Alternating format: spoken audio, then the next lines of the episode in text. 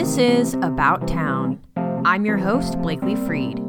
It's Wednesday, July 26th, and yesterday I got a great chance to talk with one of Tulsa's finest comics, Evan Hughes. Evan came into the studio at Tulsa People, and we discussed his upcoming performances at Blue Whale Comedy Festival, which kicks off tomorrow, and um, lots of other great events that he's been hanging around, hosting, curating, and just bolstering Tulsa's comedy scene overall. Here in a minute, I'll let you hear a bit more from Evan, but I also wanted to let everyone know that we have Connie Cronley's July column at the tail end of this episode, and I'll also give some rundowns on our Tulsa 10 music listings and other standout events that are going to be happening um, here in the next week or so. So stick around to hear more. But now, the moment you've all been waiting for presenting Evan Hughes.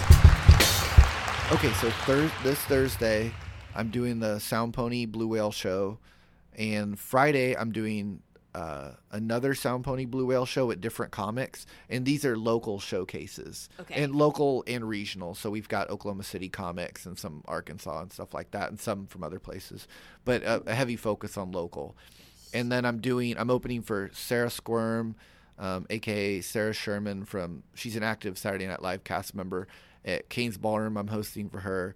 Saturday, the third and final Sound Pony show, another local regional showcase at Sound Pony on Saturday.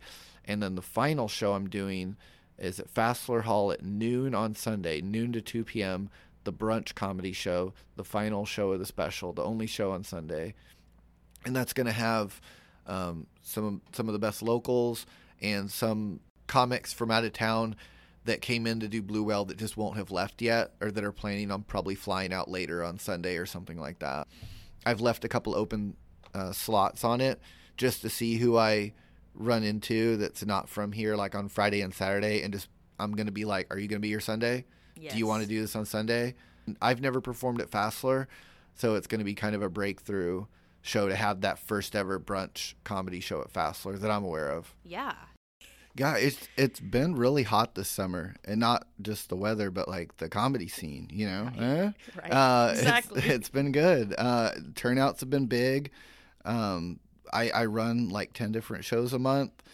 I have a range of types of venues because some comics do better in front of certain crowds or on certain stages. Like they might be kind of tight at one place and nervous, but another place they'll just feel right at home. And that's something I've learned over the years. When I first started booking, it was literally just like I knew all these people that did comedy uh, because I I did stand up for three years before I started booking. So you know, if a friend was like, "Hey, can I get on a show?" I'd be like, "Yeah, you can be on the show." And a couple other people would ask me if they could be on, and the lineup was just kind of like thrown together in a way where I did not put a lot of thought into the the mix and the dynamics and stuff like that. But now I have such a better feel for it after like five years of booking, where now it's sort of like a, a good mixtape where I'm like, this comic is like the perfect opener, this one's perfect in the middle, and this one's the perfect to close. And I, I've already envisioned like what the venue looks like, who's gonna be, what the crowd's like, what that comic is like, and it's it's just way better than it was in my in my first years. Well, so you're you're creating, kind of curating an experience. Yeah, we have we have a couple comics that are you know like pretty loud, maybe even you could even say aggressive, maybe like a little bit of yelling. Mhm. And there's certain rooms where you're like, that's just not going to work in there. But if you put it in the right room, everybody is just like soaking that up, and they're like, yes, this energy. What kind of words do you have for someone who's considering starting, even just like at an open mic?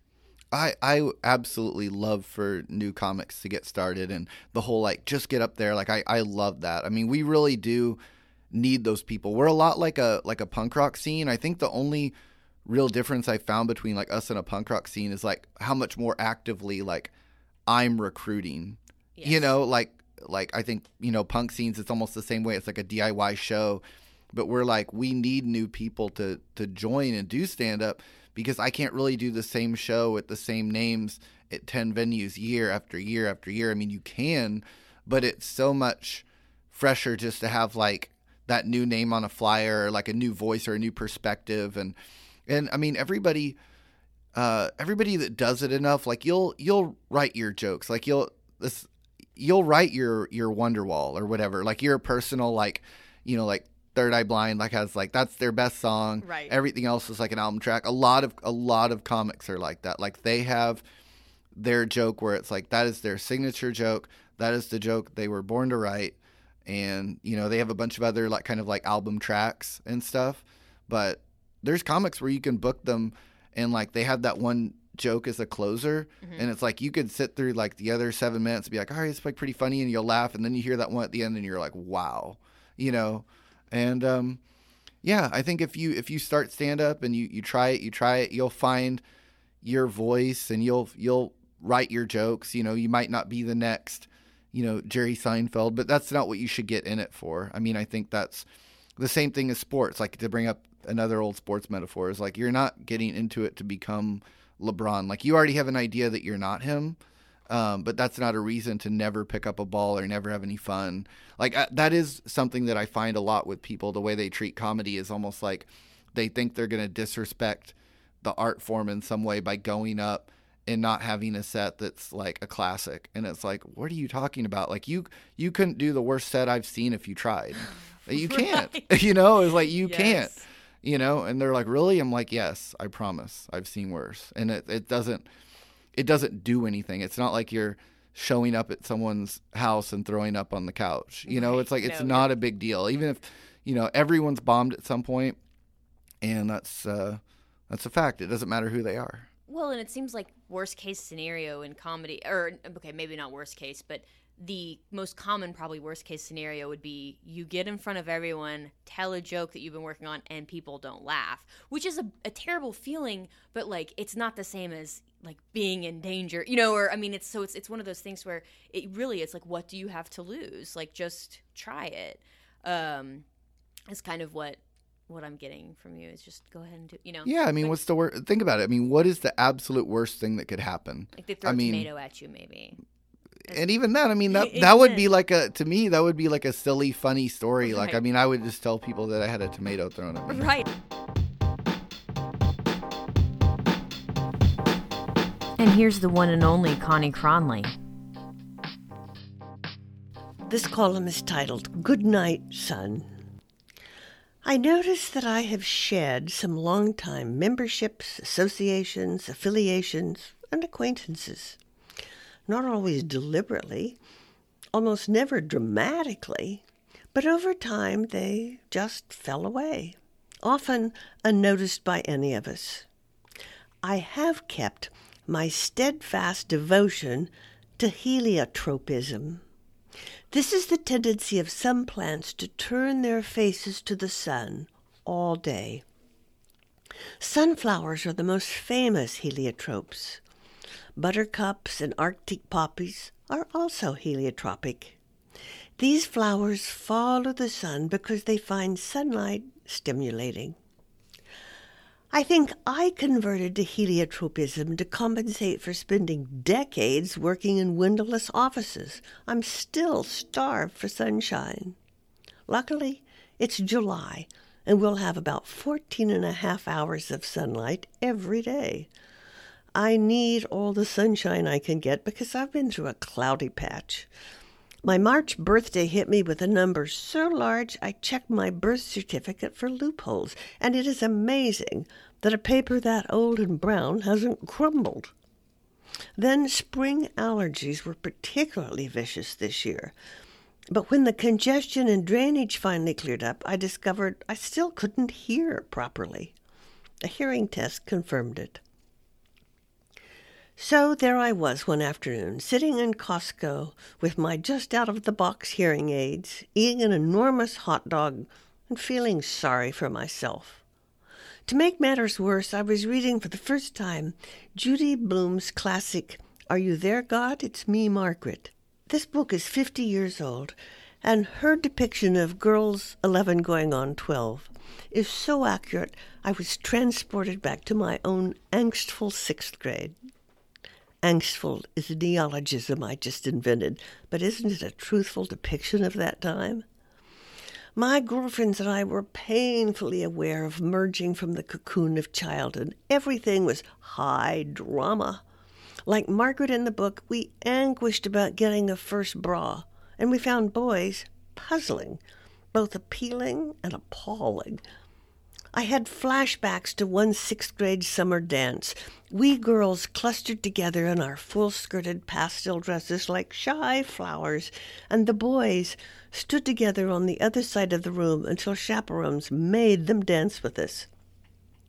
We'd all had dancing lessons in preparation for just such an occasion, but the boys were more interested in catching June bugs and dropping them down the back of our party dresses. An odious boy named John Paul told me, I call you Turnpike because there's not a curve in sight, and I was miserable. Then a princely boy named Burke asked to walk me home, and I was Cinderella. When I first inserted the hearing aids, I was assaulted by sound, swirling, booming, flooding sounds. I asked the technicians, What's that swishing I hear? He said, It's your hair brushing against your ears. You'll get used to it. From the sixth grade to hearing aids. How did this even happen?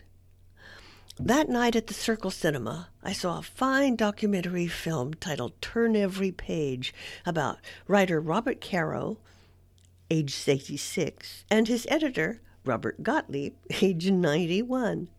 Both of them refusing to be cowed by numbers and anxious to finish Caro's final biographical volume about Lyndon Johnson. That night I ran into old friends at the cinema and made new acquaintances, all of us luxuriating in conversation with people who love books. Suddenly I realized I am this age, and this is my village. It's home.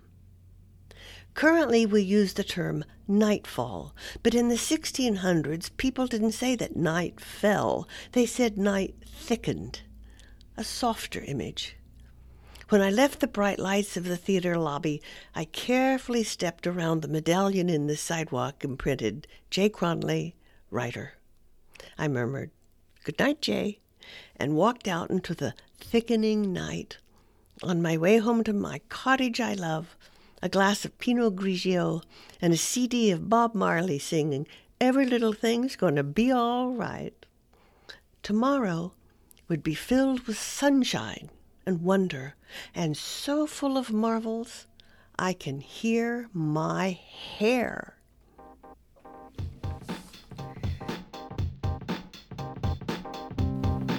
We mentioned a whole lot of events and a whole lot of projects, all of which can be found in our show notes. And I just wanted to give you a quick rundown of some of the great things that are happening. As always, fresh music listings are posted every Monday on TulsaPeople.com, and you can find our curated list of things to do, the Tulsa 10, also on TulsaPeople.com, also published every Monday. This week we have some great things lined up. Today at Empire Bar, there's a U.S. Women's National Team World Cup watch party and I don't know about you all, but I got really into the World Cup last time around. I got really excited for the women of our country to just kind of show their stuff. And it was really fun to cheer and actually, you know, cheer as one, as an entire country for something that's really nice and I think needed right now. As we mentioned earlier, the Blue Whale Comedy Festival kicks off this week and is July 27th through the 30th. And that's at multiple venues around Tulsa. Book of Mormon is also going on right now at the Tulsa Performing Arts Center. Well, that's all I have for you all today. Thanks for listening, and we'll catch you next time on About Town.